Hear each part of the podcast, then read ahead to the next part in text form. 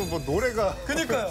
빨간 맛이 나가지고. 그 의상도 컨셉이 빨강인데. 저희에게 너무 유명한 노래인데 혹시 네. 선생님도 이 노래 잘 아세요? 어, 예, 제가 알죠. 사실 제가 선곡한 것이고요. 아, 예. 아, 저, 예. 나 팬이시군요, 레드 벨벳. 예. 조금 이따가 왜 이 곡을 선곡했는지 말씀드리도록 아, 하겠습니다. 아, 알겠습니다. 어, 아. 선생님. 안녕하세요. 아, 반갑습니다. 저는 오늘 강연을 맡은 박원곤입니다. 반갑습니다.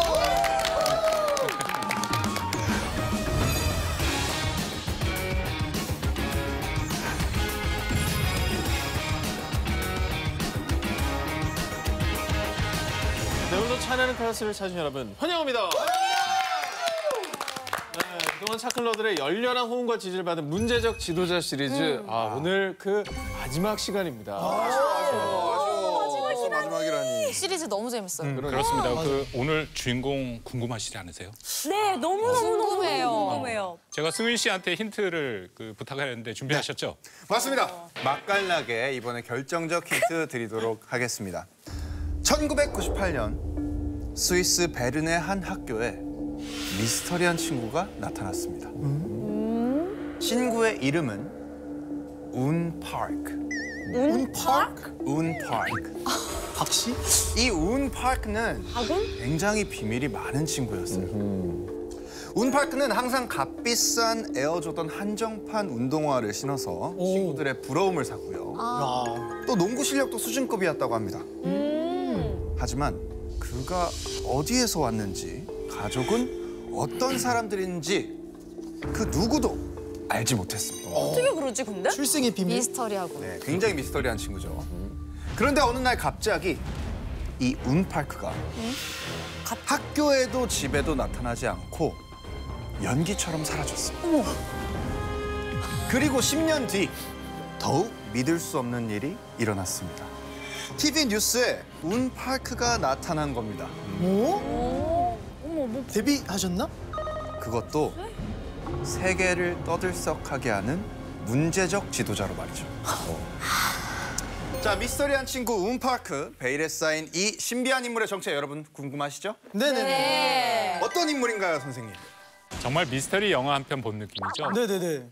베일에 쌓인 소년에서 세계 초강대국을 들었다 놨다 하는 문제적 지도자로 변모한 젊은 리더, 바로 북한의 김정은 위원장입니다.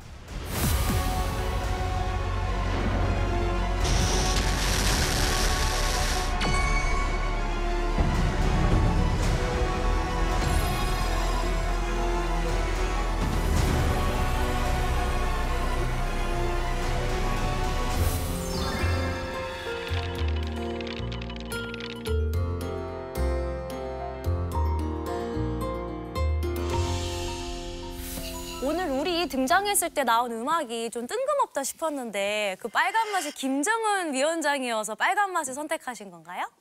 여러분들이 잘 아시는 레드벨벳이 북한에 가서 이 빨간 맛을 아 불렀습니다. 맞아, 맞아, 맞아, 맞아. 그때 화제가 많이 됐어요. 예, 진짜 엄청 제대로 된 빨간 맛은 이거다. 맞아요. 제대로 보여주고 네. 있잖아. 네. 빨간 윤단이 부릅니다. 네, 이러면서. 아니 근데 아까 우리 승윤 씨가 문제적 지도자의 이름을 운파크라고 했어요. 음. 가명을 쓴 거죠? 아, 가명을 쓴 거고 오. 스위스에 있는 북한 대사관 직원의 자녀로 아. 그렇게 은폐를 해서 아. 대사관 이름 바꿔야 되죠. 아 근데 젊은 지도자라고 소개해 주셨잖아요. 정확하게 지금 김정은이 몇 살인가요? 이 부분이 재밌는데요. 네. 북한은 공식적으로 천구백팔십이 년생. 오. 그러니까 현재 한국 나이로는 뭐 사십이 된 거죠. 오. 그렇지만 우리 정부와 국제사회에서는 팔십사 년생으로 진짜요? 음, 지티. 왜? 예. 왜 그러? 왜 그렇게 됐냐면은 이건 북한은 숫자가 굉장히 중요하거든요. 음. 그래서 이로 끝나는 숫자를 맞추려고 했던 거죠. 그러니까 김정은 위원장의 할아버지 김일성 같은 경우에는 천구백십이 년생이고 아. 김정은 위원장의 아버지 김정일 같은 경우에는 천구백사십이 년생입니다. 아. 이로 끝나는 것을 맞추기. 그러니까 북한은 나중에 말씀을 드리겠습니다만 이런 상징성, 음. 숫자로 나타나는 것, 뭐 심볼로 나타나는 것 그런 걸 매우 중시하는 사회죠. 신화에 나오는 뭔가 이런 것도 딱 맞춰지는 몇 년 만에 태어났다. 네, 몇 년 만에 태어났다 뭐 이런 것처럼 맞추는 겁니다. 예, 그렇기 때문에 우리가 북한에 대해서 뭐 사실은 지금 지도자의 나이조차도 정확히 모르는 음. 그런 식의 좀 혼란된 정보들이 있기 때문에 북한을 우리가 바라볼 때는 매우 매우 조심해야 됩니다. 아 그러면 어, 본격적으로 얘기를 한번 시작을 해보도록 하겠습니다. 김정은의 네. 사진 한 장으로 얘기를 오늘 한번 시작해보려고 하는데요. 어? 네. 누가, 누가 저렇게 귀엽게... 표정이 되게 밝고. 그래도 제일... 북한에서 직위가 높으신 분인데 누가 이렇게 볼을... 맞습니다. 그러니까, 이게 얼마 전 이월 달에 있었던 북한의 군을 만든 칠십오주년 기념 열병식에서 열병, 찍힌 네. 사진인데요. 최근 사진이네요. 예, 근데 이 손이 보이죠? 네. 네. 근데 북한은 김정은 위원장을 비롯해서... 마, 어, 역시 잘 맞히시네요. 어. 네. 최고 존엄이라고 불립니다. 음. 최고 존엄의 얼굴에 누가 손을 감히 댈 수 있겠어요? 그러니까요. 누굴까요? 리설주! 근데 아내라고 해도 아내도 안 돼. 공식적인 석상에서는 좀 딱 저러지 않아. 딸! 딸! 보톡스 상담 아닌가요, 저거? 보톡스 상담 아닌가요, 저거? 약간 이거 이중턱을 조금... 어디로 갈까요? 예, 여기 많이 찔러야 될 것 같아요. 아, 여기 조금... 아, 안쪽 이렇게 보려고. 방금 지금 말씀하신 것 중에 정답이 있습니다. 보톡스 딸! 그래, 맞습니다. 딸, 딸. 영상으로 딸. 한번 다시 확인해보도록 하겠습니다. 네. 딸은 할 수 있어요. 어머! 어머! 어머! 귀여워! 귀엽다. 와, 뭐야? 돈을, 와, 돈을 얼마나 쓴 거야?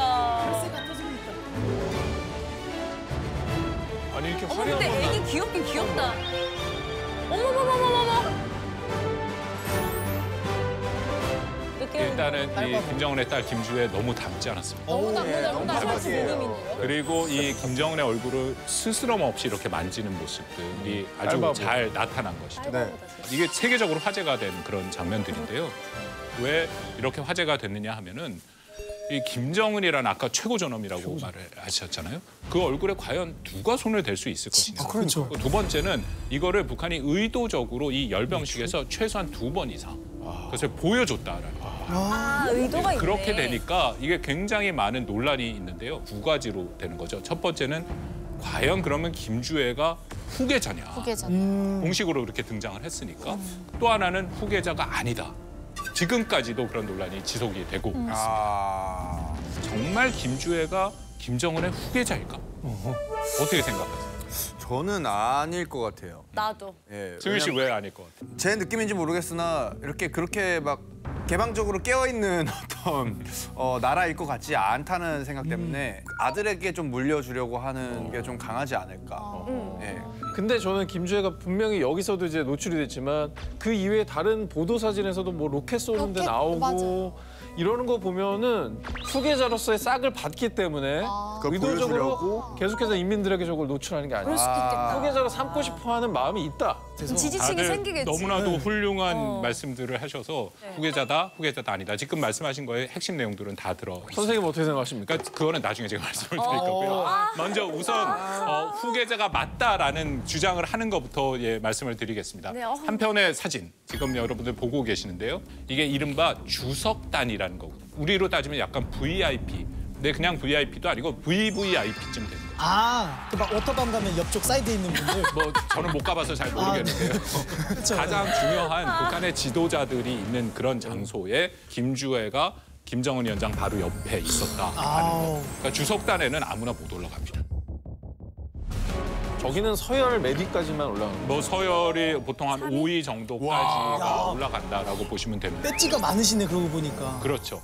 근데 이런 사진을 뭐 북한이 의도적으로 다 공개를 했다라는 측면도 매우 중요하다. 음. 와. 그날 결정적인 게 하나 더 나옵니다. 더 나왔어요? 작년, 아, 지난 이월 열병식에서 뭐가 나오냐면 말이 나옵니다. 말? 말. 그것도 그냥 말이 아니라 백마가 나옵니다. 우리 분류의 상징 종대인 영일 기병 종대가 드디어 열병 행진의 첫 저욱을 내짚었습니다. 이원 스님 백두 전구를 주름잡아 내달리셨던 전설의 명마, 그의 멋도 눈부신 백두산 군마가 기영대의 선두에 서 있습니다. 사랑하는 자제분께서 제일로 살아남시는 충마가 그 뒤를 따라 활기찬 열병의 흐름을 이끌어갑니다. 이거는 후계자인 것 같다. 멘트 해주네, 멘트 해줬어. 우리 원수님이 내달리시던 전설의 명마가 명마. 선두에 서 있고 음. 사랑하는 자제분께서 제일로 사랑하시는 준마가 그 뒤를 따라간다. 은유적이다. 북한의 백마라는 거는 아무나 못합니다. 그렇죠. 그러니까 이른바 백두혈통이라고 불리는 그러네. 김정은 일가. 기본적으로 백마가 상징하는 것은 백두혈통이다라는 아. 것이죠.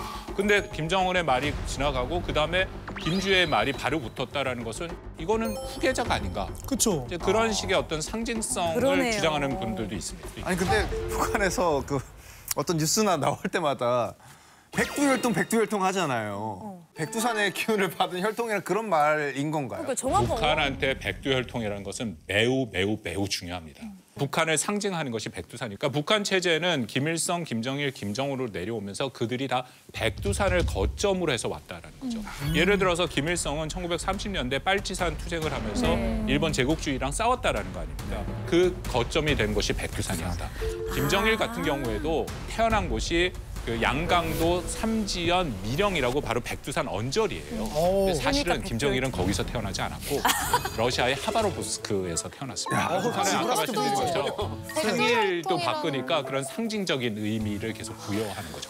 그것은 북한이 백두혈통을 그만큼 정통성을 부여하고 삼 대 세습의 정당성을 부여하는 그 백두혈통 매우 중요하죠. 그러니까 박혁거세 생각나지 않아요? 이 듣고는. 근데 뭐 실제로 실제로 막 책 같은 거를 만들 걸요? 그래서 네, 뭐 낙엽을 타고 뭐 날아갔다 뭐 했을 때 뭐 총을 쏘고 막 이러자.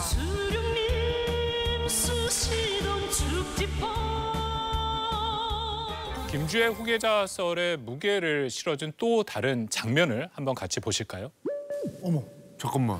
야, 어, 센터야. 센터 홍창모자. 센터. 장난 아니다, 쟤. 총정치국장.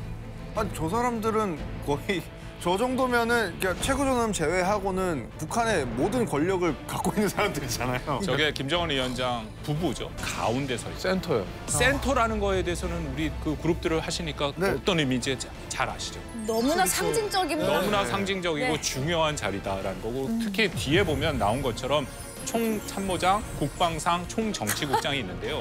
이 사람들이 북한 군 서열 일 위, 이 위, 삼 위.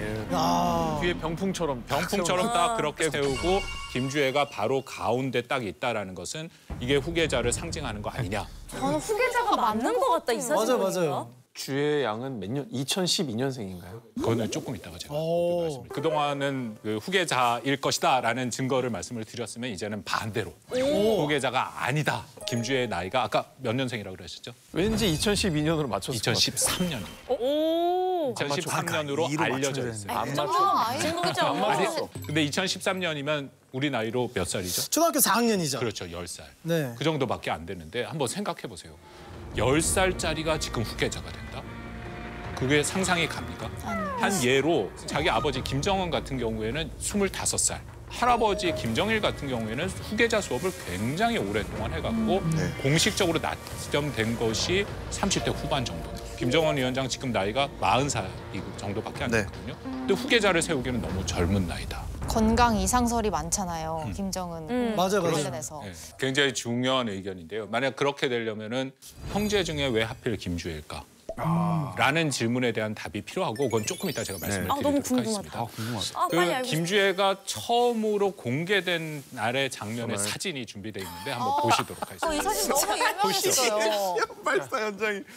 이게 작년 십일월 십팔일 북한이 말하는 화성 십칠이라고 불리는 대륙간 탄도미사일 발사 현장에 처음으로 김정은 위원장이 자기 딸 주애를 데리고 딸이랑 저런 저 무기 앞에서 저도 그러니까. 딸이랑 산책 많이 하는데 저런 그 식으로는 무기 앞에서 정확히 말씀하신 것처럼 열 살짜리 딸을 그런 무기 앞에 세웠다라는 음. 게 도대체 무슨 의미일까? 북한의 공식 매체의 핵심은 신문이 노동신문이 있습니다. 네. 네, 그 노동신문이 정론을 통해서 명확하게 그런 의미를 밝혔는데요.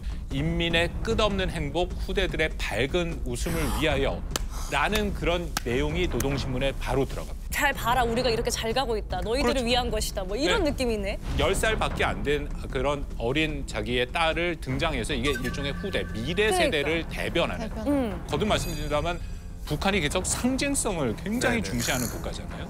그렇기 때문에 열 살짜리 딸을 데리고 와서 미래 세대를 대표해서 밝은 웃음을 줄 수 있다. 아... 그런 얘기를 후계자라기보다는 미래 세대를 대표하는, 대표하는. 음. 일종의 상징성이 김주애를 통해서 발현됐다. 뭐 그렇게들 해석을 하는 거죠. 야. 그럼 혹시 김주애 말고 다른 자식은 없는 거예요? 그게 아들이나? 아까 질문이 나온 거 굉장히 음. 중요하거든요. 김주애 오빠가 오, 아들이 오빠. 하나 있다라고 알려져 있는데요. 얘를 숨겨두고 있구나. 이천십 년생 정도로 판단을 하고 있습니다. 이게 재밌는 게 오호. 북한에 아까 말씀드린 것처럼 정보는 매우 제한이 되잖아요. 네. 어떻게 알았냐면 이천십 년경에 해외에서 장난감이, 남아용 장난감이 굉장히 많이 수입돼서 들어갔다. 어. 그런 거는 공개적으로 우리가 확인이 가능하니까. 그렇죠. 아. 그래서 남아가 있지 않을까라고 얘기를 했는데 얼마 전에 우리 정부 당국에서 존재 여부는 확인을 했습니다. 음, 그러면 이 아들이 후계자일 가능성도 그러니까. 없진 않은 거죠. 숨겨놔야 뭐 오히려 후계자 같은 어, 거예요. 더 높은 거 같은데. 베일에 쌓여 있어요. 왜냐면 어. 숨겨놔야지 그 산생부터 이런 것들이 지금까지 어, 신격화가 되는 어, 거고. 후계자 교육에 마칠 때까지 신변 안 보, 신변 보호도 되고. 그분은 북한을 없어. 공부 안 하셨는데 어떻게 북한의 그 특징들을 그렇게 정확히 잘 알고 어? 계세요? 다녀오셨나요? 제일 빨개요 지금 두 분. 제일 빨개요. 옷을, 옷을 이렇게 입어서 그런지. 말씀하신 게 맞습니다. 북한이 이런 후계자를 만들 때는 우상화 작업이 반드시 먼저 따라요. 김정은 위원장도 뭐 네 살인가 다섯 살 때 모든 종류의 그 기계의 운전을 다 했다, 비행기도 몰았다, 뭐 그런 얘기까지 나오는데 신비화 작업이 필요하죠. 북한은 어쨌든 유일 영도 체제이기 때문에 네. 그 이유도 있고 또 하나는 북한이 우리보다 훨씬 훨씬 더 가부장적인 사회. 굉장히 남성 우월주의가 음. 뿌리 박혀 있어요. 근데 여기서 만약 김주애가 그 승계자가 되고 후계자가 된다면은 표현이 그렇습니다. 족보가 꼬이게 됩니다. 김 씨의 백두혈통인데 결혼을 해서 김주애의 자식이 나와야 되는데 그건 김 씨가 그렇지. 아닐 가능성이 높은 거잖아요. 그렇죠. 근데 아 그런 면에서는 과연 북한이 그런 선택을 할 수 있을까? 후계자가 아니다라는 것을 주장하는 사람들 입장에서는 음. 방금 그런 얘기들을 하고 있는 것이죠. 선생님은 그럼 어느 쪽이신가요? 그 부분은 저는 아니다라는 것에 좀 더 비중을 두고 있습니다. 아, 김주애가 후계자가 아니다. 예, 왜냐하면 굉장히 많은 이유가 있는데요. 하나만 딱 얘기를 하면 김정은 위원장의 나이가 마흔 살밖에 안 됐잖아요. 음. 그러면 삼십 년 이상을 더 해나갈 가능성이 음. 높죠. 네. 근데 후계자를 이미 지금 정한다라는 거는 북한 체제뿐만 아니라 모든 일 인 지배 권위주의 체제에서 동시에 나타나는 건데 후계자 이 인자가 있다는 것은 언제든지 일 인자한테 도전을 할 수 있는 세력이 돼버리는 거잖아요. 더군다나 김정은의 위원장의 건강은 항상 좀 뭐 의문시되는 네. 부분이 있기 맞아요. 때문에 뭐 재작년 사월 같은 경우에 한 달 동안 안 나타나갖고 전 세계가 죽었다 난리가 났어요. 네. 그럴 경우에는 힘이 후계자들한테 몰릴 수 있다. 그럼 북한 체제상에 전혀 용납할 수는 없습니다. 그게 설사 부모 자식 간의 관계도 그것은 쉬운 것은 아니죠. 아유. 그렇다면 김정은은 왜 이 시점에 음. 김주애를 공개한 것일까요? 아, 이 시점에? 그렇죠. 그냥 단순하게 딸바보여서 그러지 않을까요? 네, 내 딸 이쁘다.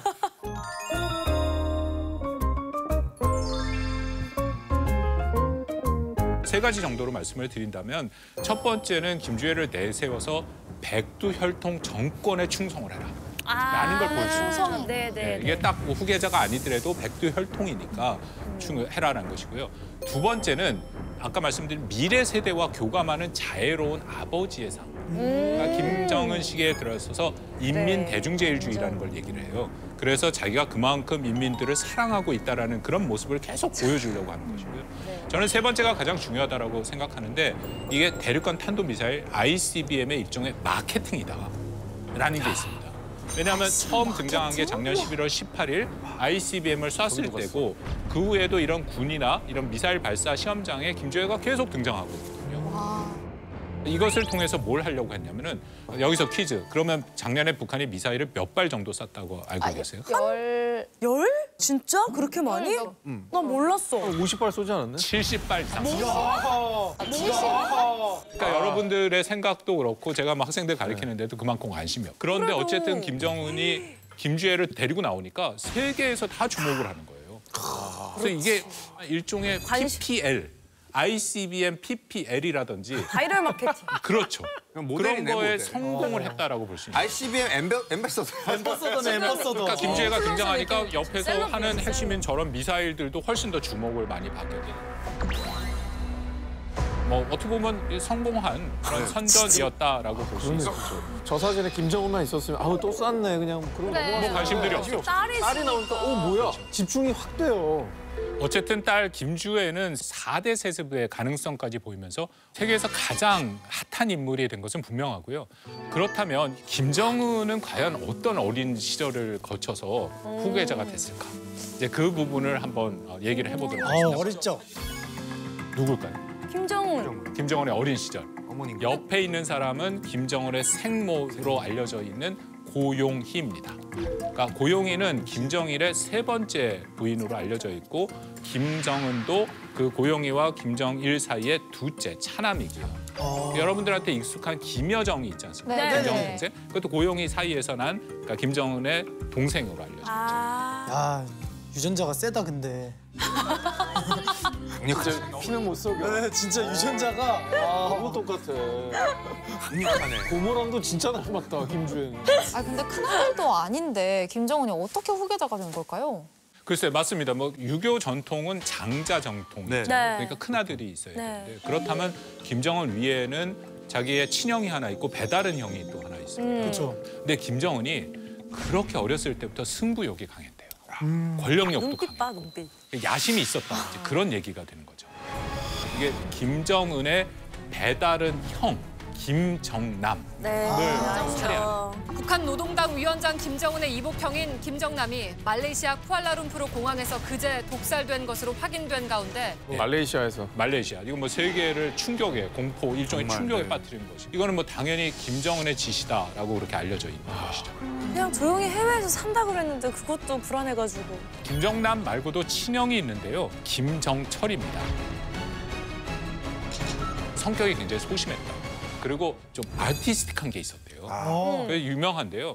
에릭 크립턴을 그렇게 좋아해갖고 영국에서 하는 에릭 크립턴의 콘서트를 쫓아다녔다. 기타를 그렇게 잘 쳤고 그 런던 뒤에 이제 그 악기 파는 데 그런 데를 갔는데 거기서 그냥 딱 기타를 잡고 치는데 그렇게 잘 쳤다. 그런데 본인의 어떤 성격과 모습은 잘 모르겠지만 생존을 하려면 그렇게 생존을 해야겠죠. 그렇죠. 자기 동생한테 아예 예술로. 아예. 아니면 진짜 언제 어디서. 지금 근황은 저분 근황. 근황을 최종 정보 당국이 확인한 것은 평양에 있다라는 것 정도까지는 알려졌는데 전혀 존재감은 드러나지 않고 있다. 아까 승윤 씨가 얘기한 것처럼 김정은은 스위스에서 학창 시설을 보냈죠. 네. 뒷줄 가운데 동양인 학생 지금 딱 보이는 아, 게 바로 김정은인데. 센터네. 나이키인가? 나이키가 진짜 야 비싼 옷. 아니 방금 말씀하신 것처럼 상의에 나이키가 저 있었고요. 미제 대표적인 브랜드 아닙니까? 제일 대표적인 브랜드죠. 김정은이 가장 좋아하는 팀이 미국의 엔 비 에이 중에 마이클 조던이 있는 시카고 불스. 아, 그래서 네. 나이키를 입고요. 신발도 그 조던, 조던 시리즈만 신었다라고 그렇게 알려져 있습니다. 근데 네. 농구를 되게 좋아했대요. 지금은 좀 이렇게 뭐 뚱뚱해서 그런데 당시에는 네. 농구를 꽤 잘했답니다. 네. 그래서 스위스에서 친구들이랑 농구 시합을 할 때 뭐 많은 사람들이 자기 편으로 서로 끌어들이려고 그렇게 했다라고 합니다. He was very, very passionate. He was very good, very quick. He was on a completely different level than um, you might think uh, by looking at the pictures from today. We all liked having him, him in our team. 근데 김정은이 또 푹 빠져 있던 게 또 있습니다. 배와 비행기를 그렇게 어렸을 때부터 좋아했대요. 그러니까 장난감 배와 비행기. 배는 도대체 어떻게 뜨나, 비행기는 어떻게 나나 그런 거에 대해서 끊임없이 의문을 갖고 있었고 그 어떨 때는 오밤중에 그래서 전화를 해갖고 야 이건 어떻게 돼, 저건 어떻게 돼 어렸을 때 여덟 살 뭐 그 그 나이 무렵부터 지도자 성격 기술자를 막 불러들이고 그렇게 했다. 상속자들이네 완전. 근데 이게 중요한 게 여러분 보셨던 화성 십칠이라는 그런 대륙간 탄도미사일, 아. 그런 무기체계 개발, 미사일. 엔진 개발 그런 거에 어렸을 때부터의 관심, 무기에 대한 관심이 계속해서 이어졌다고 볼 수 있고요. 또 김정은의 이모가 있는데 이모의 표현이 하면 일종의 편집증 같은 것도 아. 있어요. 뭔가 한번 사로잡으면 끝까지 그것을 다 아. 확인을 해야 되는 지독함이라고 할까요? 그게 결국은 북한이 어떻게 미사일을 만들었어요? 음. 만들어낸 동력이 됐어요. 아, 그럴 수 있겠다. 그러니까 공돌이 덕후 기질이 좀 있었던 음. 거죠. 네. 음.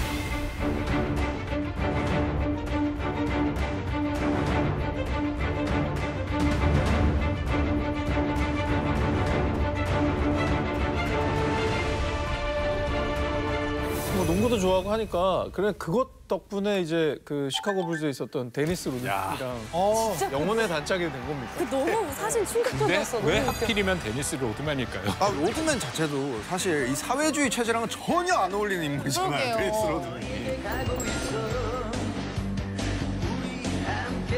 이게 굉장히 재미있는 에피소드인데요. 오바마 행정부 때 김정은이 등장을 했어요.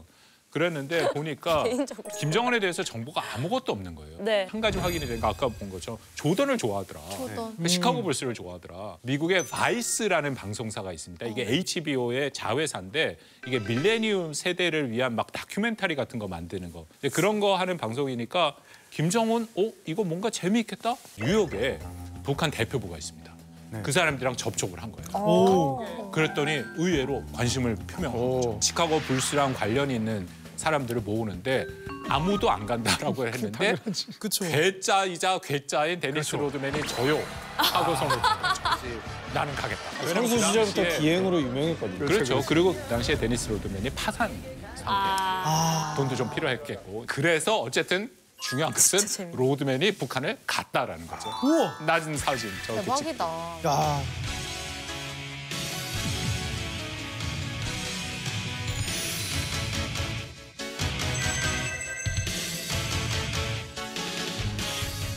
Happy birthday to you. Happy birthday to you. 로드맨이 가서 김정은을 만나기도 했고 굉장히 중요한 역할을 하나 합니다. 어. 로드맨이 바로 어떤 사람의 존재를 처음으로 밝혔어요. 김여정? 리설주? 정답은 김주애입니다. 어, 진짜요? 예. 김정은을 만났는데 만나고 나서 영국의 가디언지랑 인터뷰를 해요. 자기가 갔더니 김정은의 딸이 있는데 그 딸 이름이 바로 주애더라.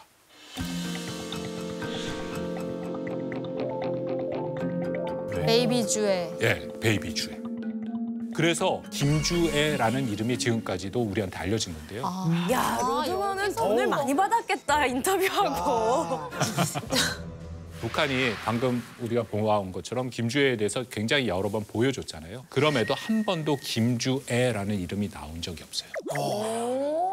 사랑하는, 존귀하신, 존경하는 자제분. 자신께서 제일로 사랑하시는 자제분과 존경하는 자제분과 함께 숙소에 도착하시자. 이름이 없어. 이름이 없어. 근데 저분은 뭐 해를 당하진 않았어요. 왜냐면 기밀 유출이잖아요. 어쨌든. 북한에서 공식적으로 초청을 해서 간 거니까. 근데 그리고 만약에 드러내고 싶지 않았으면 안 보여줬죠. 아예 애초부터 아마 차단을 했을 거야. 아무리 로드맨이라도. 로드맨에 대해서 잘 알고 있을 텐데. 이거 어디 가서 분명히 입이 열 텐데. 맞아. 그러니까 이거는 어느 정도 풀었다고 봐야 되는 상황이라고. 김주애란 이름이 그때 처음 알려졌다. 그렇구나. 큰일 했다. 우리는 로드만을 통해서 어쨌든 김주애로 알고 있지만 김주애가 아닐 수도 있는 거죠. 북한 매체에서 김주애라는 이름이 나오진 않았지만 구십구 퍼센트 맞을 겁니다.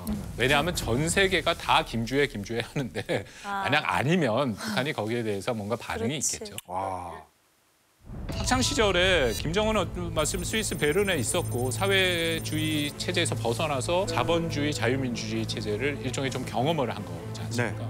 그리고 나서 십 년 만에 이제 드디어 컴백을 해갖고 북한의 지도자가 되기 시작한 거죠. 이천십이 년부터 본격적으로 김정은의 시기가 이제 시작이 됩니다.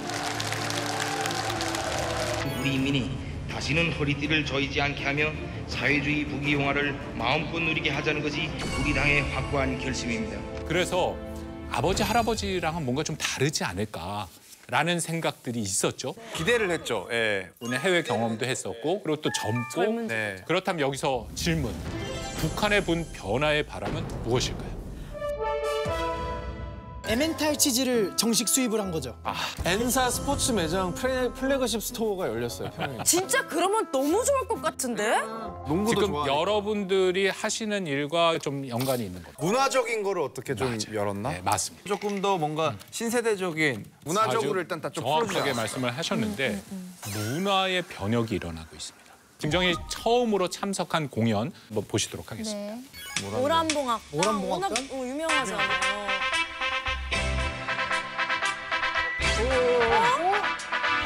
아이온 타이거. 빠바밤, 빠바밤. 디비디 바비디두. 전쟁이 하는 바람에서 피디니까 피디로 어머나 유리 앤 더 비스트 디즈니 덕후 아니야? 소녀를 만나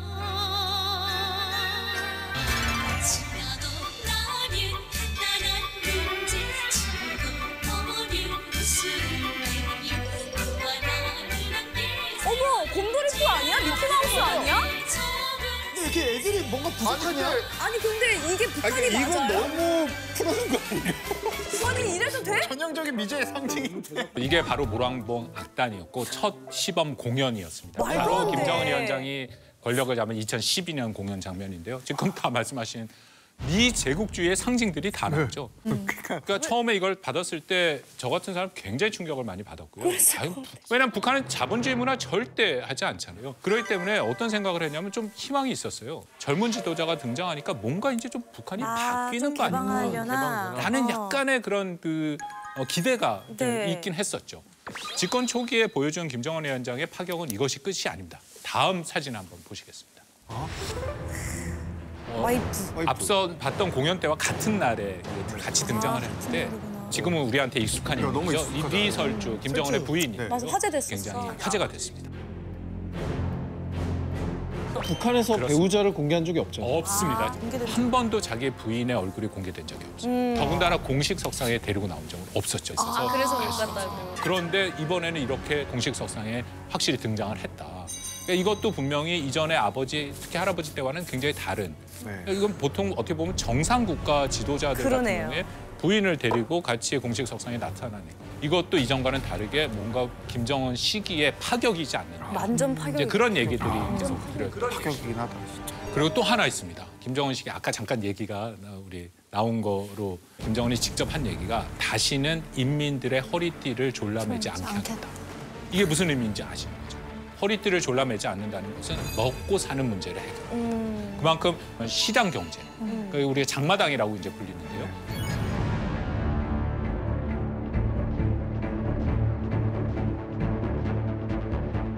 그게 보다 김정은식의 더 활성화가 됩니다. 그러니까 굉장히 이것도 이전과는 좀 다른 모습입니다. 왠지 막 이렇게만 들어보면 지디피도 막 올려줄 음. 것 같고 그런 그러니까 이전과 북한은 좀 달라지겠구나라는 기대감이 저도 있었던 것 같아요. 그렇습니다. 맞아요. 근데 그건 한쪽 면이고 또 한쪽 면, 대외 관계 측면에서는 긴장을 많이 조성했죠.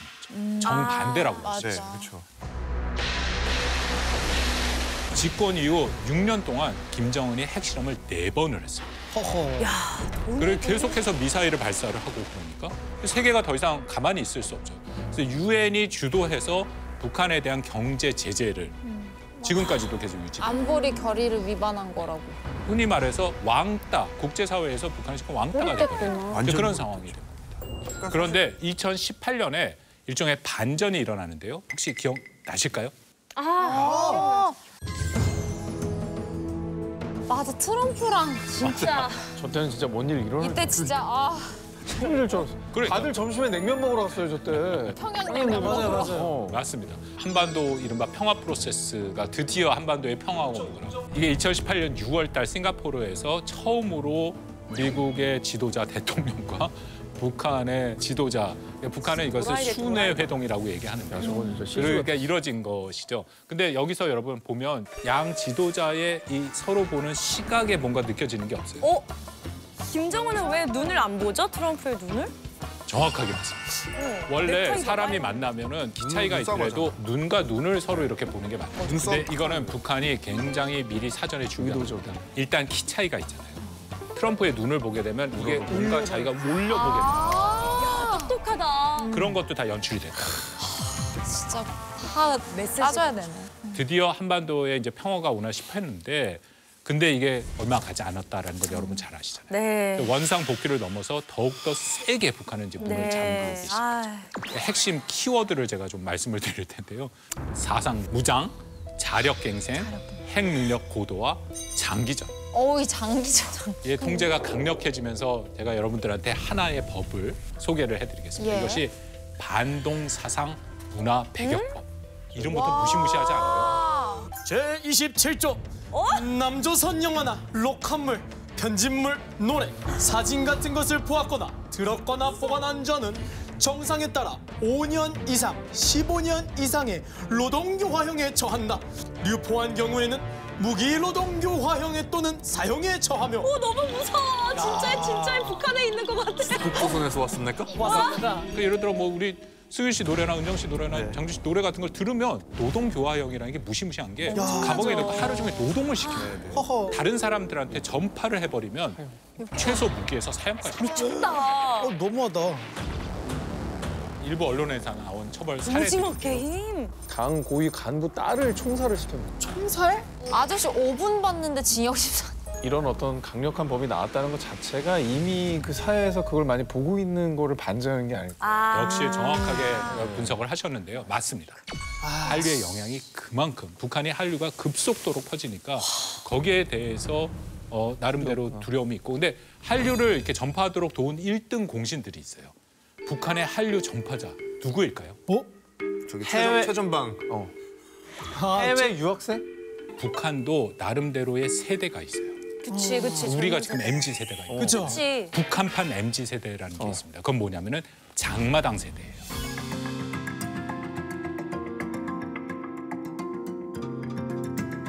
장마당. 그렇지. 아 그러니까 사고 팔고가 익숙한 맞습니다. 세대들이 네. 지금 소비층들이 되고 이십 대들이 되고. 그러니까 우리나라는 그 이게 지금 약간 나때 근데 X 세대라고 네. 있었잖아요. 네. 그 다음에 이제 엠지 세대가 있는 거고요. 근데 북한은 고난의 행군 세대가 있고 그리고 장마당 세대가 있어요. 음 여러분 고난의 행군이라고 들어보셨죠? 네. 네. 아주 심각한 천구백구십 년대 후반에 국제사회에서는 최소 백만 명 이상, 백오십만 명까지 아사를 했다라고 얘기를 합니다. 그 시기를 겪어서 살아남은 것이 고난의 행군 세대라고 얘기를 하고. 그 다음 세대가 장마당 세대라고. 근데 장마당 세대라는 이름이 붙은 이유가 뭘까요? 우리가 옛날에 유행했던 그 드라마에서도 또 봤지만 부시착. 부시착. 보면은, 예, 보, 보면은 되게 숨겨놓고 어디서 수입해가지고 중국에서 수입해가지고 맞아. 막 명품도 팔기도 하고 막 어. 한국의 화장품도 팔기도 하고. 맞아 맞아. 그러니까, 맞습니다. 사회주의 체제는 국가가 배급을 통해서 음. 북한 주민들을 먹여 살렸는데 네. 고난 행군을 겪으면서 그게 다 없어져 버린 거예요.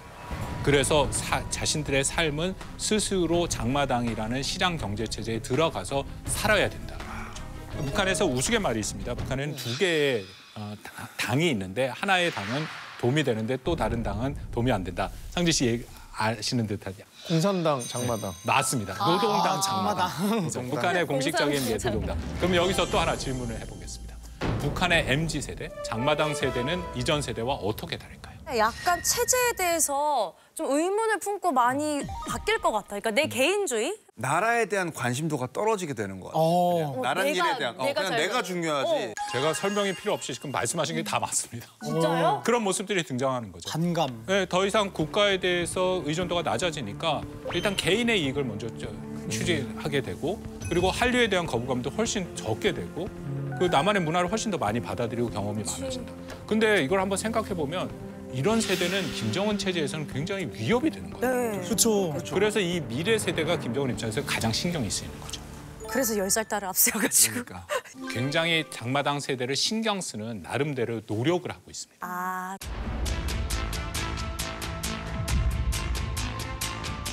뭐야 뭐야. 어, 영화 주인공 같이. 야 어, 뒤에 쌍발라스 끼셨어. 아마 시상식 같네. 한껏 힘을 준 등장. 아이고. 쇼미더.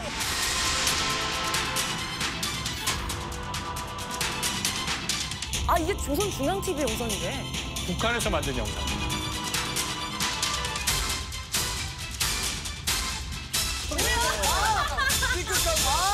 어, 했어, 했어. 어, 근데 재밌다. 어, 약간 감성이, 약간 병맛이 있어, 코드가.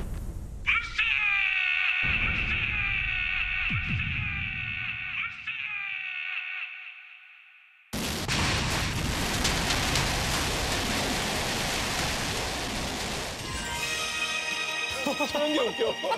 리액션 커. 아, 근데 한 번에 다큐멘터리를. 나 너무 어, 웃으면, 너무 좋아해. 웃으면 안 되는데 너무, 너무 즐거워해. 너무 눈물나게 웃겨. 아, 화이팅도예요? 아. 이걸. 그러니까 보면 여러분 이게 굉장히 달라요. 탑건을 좀 영상 상상하게. 어, 맞다 맞다. 아 근데 참고 문 사실 열리기 전까지는 탑건 생각 못했어요. 탑건이네. 전에 같은 경우에는 그. 딱 아나운서가 나와서 그렇죠. 여러분들 아까 한 것처럼 목소리 네. 딱 깔고 저음으로 해서 미사일 쏘는 걸 보여줬는데 나름대로 만든 거죠. 슬로우 모션 뭐, 네, 뭐 모든 걸 다 이 기법들을 맞아, 다 활용한 거잖아요.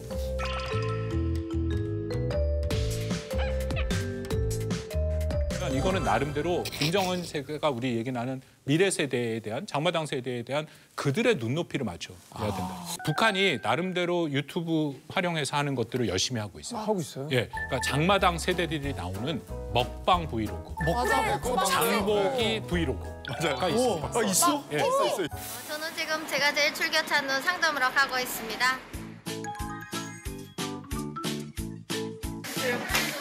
찹쌀 고추장. 부르쌈 싸먹기 제일 전. 어, 너무 재밌다. 너무 재밌다, 저거. Hi everyone. 어, 이걸 맞아, 영어 쓰. This is my first video.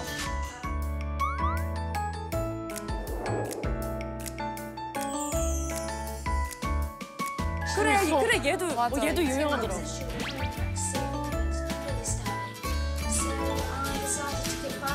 와, 레시피 공개야? 어머. 집, 집이 야, 잘 사는 편집, 친구예요. 와, 붙였어, 그치? 편집도, 어. 네, 편집도.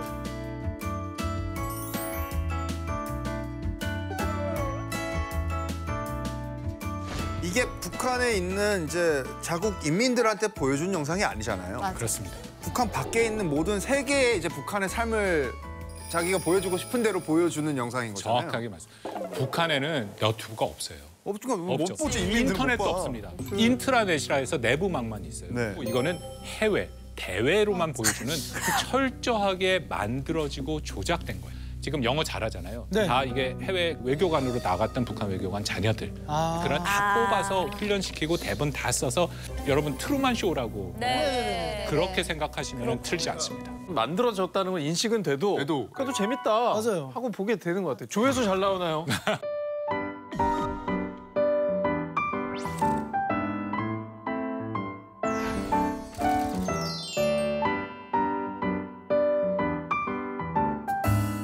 북한이 근데 여기서 지금 보여주고 싶은 것은 분명한 목적이 있습니다. 첫째, 북한은 다른 국가랑 별로 다른 다른 정상. 다를 게 없다. 음. 두 번째는 경제 제재가 계속 부과되는데 자기는 너무 잘 살고 있다. 아, 완전 선전해 그럼. 약간 현대식 불법 전단물이네. 그러니까 북한은 체제의 정통성을 멋진 서사로 이렇게 포장을 해서 자신들의 정통성, 삼대 세습, 사대 세습 얘기가 나오니까 그래서 저는 북한을 극장 국가다라고 맞네요. 진짜 맞는 말이다. 제목으로 여러분 오늘 나가는 것이 김정일의 북한 극장이다라는 것이 여기서 시작이 된 거예요.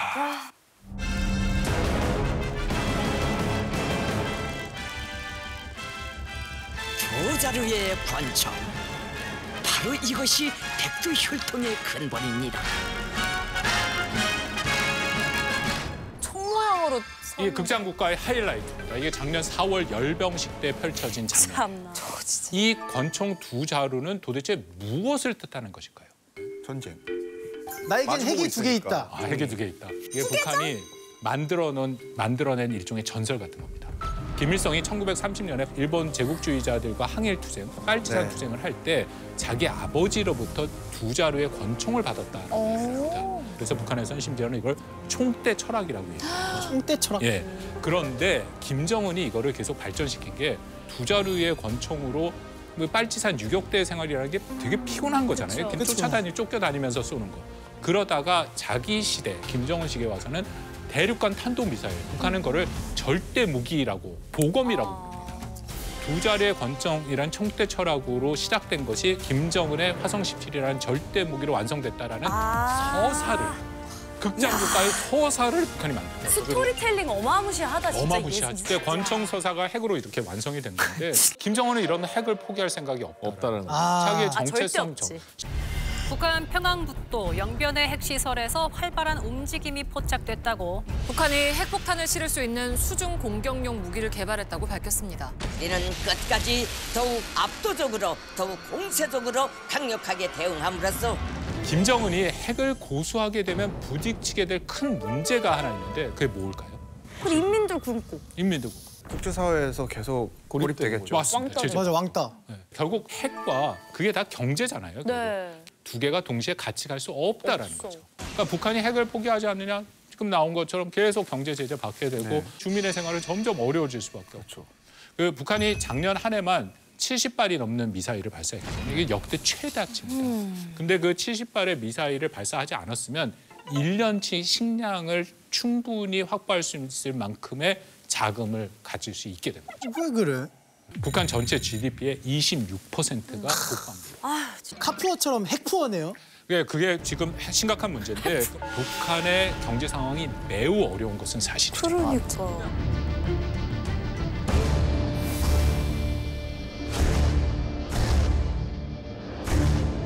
힘이 없으면 협상력이 떨어진다는 걸 인지해서 더욱, 더더욱 저런 길로 가는 건데 사실 저는 또 걱정이 되는 게 이제 우크라이나, 러시아 전쟁 때 서구가 우크라이나가 핵을 치워주면 우리가 보호해줄게라고 했었는데 결국 그렇게 안 돼 버렸잖아요. 음. 그런 걸 보면서 더더욱 더 개발하려고 하지 않을까라는 음, 걱정이 들어요. 그럴 수 있겠다. 정말 어려운 문제다라고 생각을 하는데요. 핵을 포기하지 않아도 핵을 포기해도 김정은 입장에서는 위협을 느낄 수밖에 없는 그런 어려운 상황이 있는 것은 맞습니다. 중요한 것은 우리가 이제 조금 또 미래를 놓고 보면 아까 말한 것처럼 김정은의 나이가 사십 대라고 음. 얘기를 했잖아요. 물리적 나이로 친다면은 앞으로 삼십 년, 한 세대 정도는 더 북한을 통치할 수 있다라고 우리가 생각을 한다면 그러면 여기서 과연 김정은이 계속 핵무장을 고수하면서 집권을 해나갈 수 있을까요? 아. 그걸 우리가 흔히 말해서 핵을 앞세운다 해서 선핵이라고 얘기를 합니다. 선핵. 선핵. 근데 북한이 선핵을 해온 지는 뭐 굉장히 오래됐죠. 오래됐죠. 많이 오래됐죠. 오래됐고 핵이라는 것을 일종의 무대에 올려놓고 음. 계속해서 공연을 했던 거잖아요. 맞아요. 근데 이게 앞으로의 삼십 년이 다시 핵이라는 주제만 갖고 공연이 될 것이냐.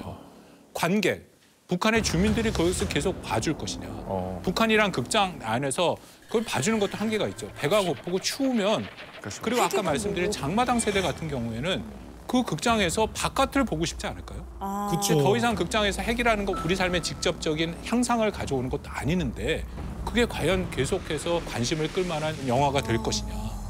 저는 안 된다고. 내부적인 붕괴가 있을 수 있다. 뭐 그걸 포함해서 어쨌든 북한의 입장에서는 그렇기 때문에 이런 핵을 앞세우는 선핵을 포기하고 경제를 앞세우는 선경을 선택해야만 김정은이 생각하는 앞으로의 삼십 년이 가능하다라는 하긴. 거죠. 그렇다면은 한국도 그렇고 국제사회도 그렇고 경제를 앞세우게 만들 수 있도록 음. 더 지금보다 적극적으로 나서서 그 문제를 해결하도록 노력을 해야 된다라고 아. 생각합니다. 진짜.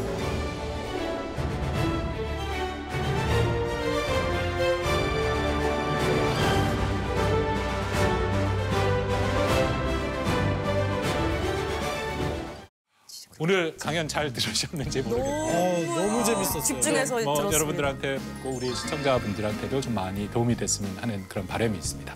이상으로 강연을 마치도록 하겠습니다. 감사합니다. 네, 여러분 지금 보고 계신 이 방송이 끝나고 차이나는 클라스 인별그램에 깜짝 퀴즈가 공개됩니다. 정답을 맞히신 분들 중에 저희가 추첨을 통해 선물도 많이 많이 보내드리니까요. 많은 참여 부탁드립니다. 네, 오늘 강연해 주신 선생님께 다시 한번 감사의 박수 전해드립니다. 감사합니다. 감사합니다. 감사합니다. 예, 고맙습니다. 수백 년 전의 과거로. 아, 여러분 준비되셨나요? 네. 조파의 왕위를 찬탈을 한 비정한 왕. 아, 저 나쁜 삼촌. 왕위를 뺏기 위해 살릴 자하고 죽일 자를 딱 구분해. 오!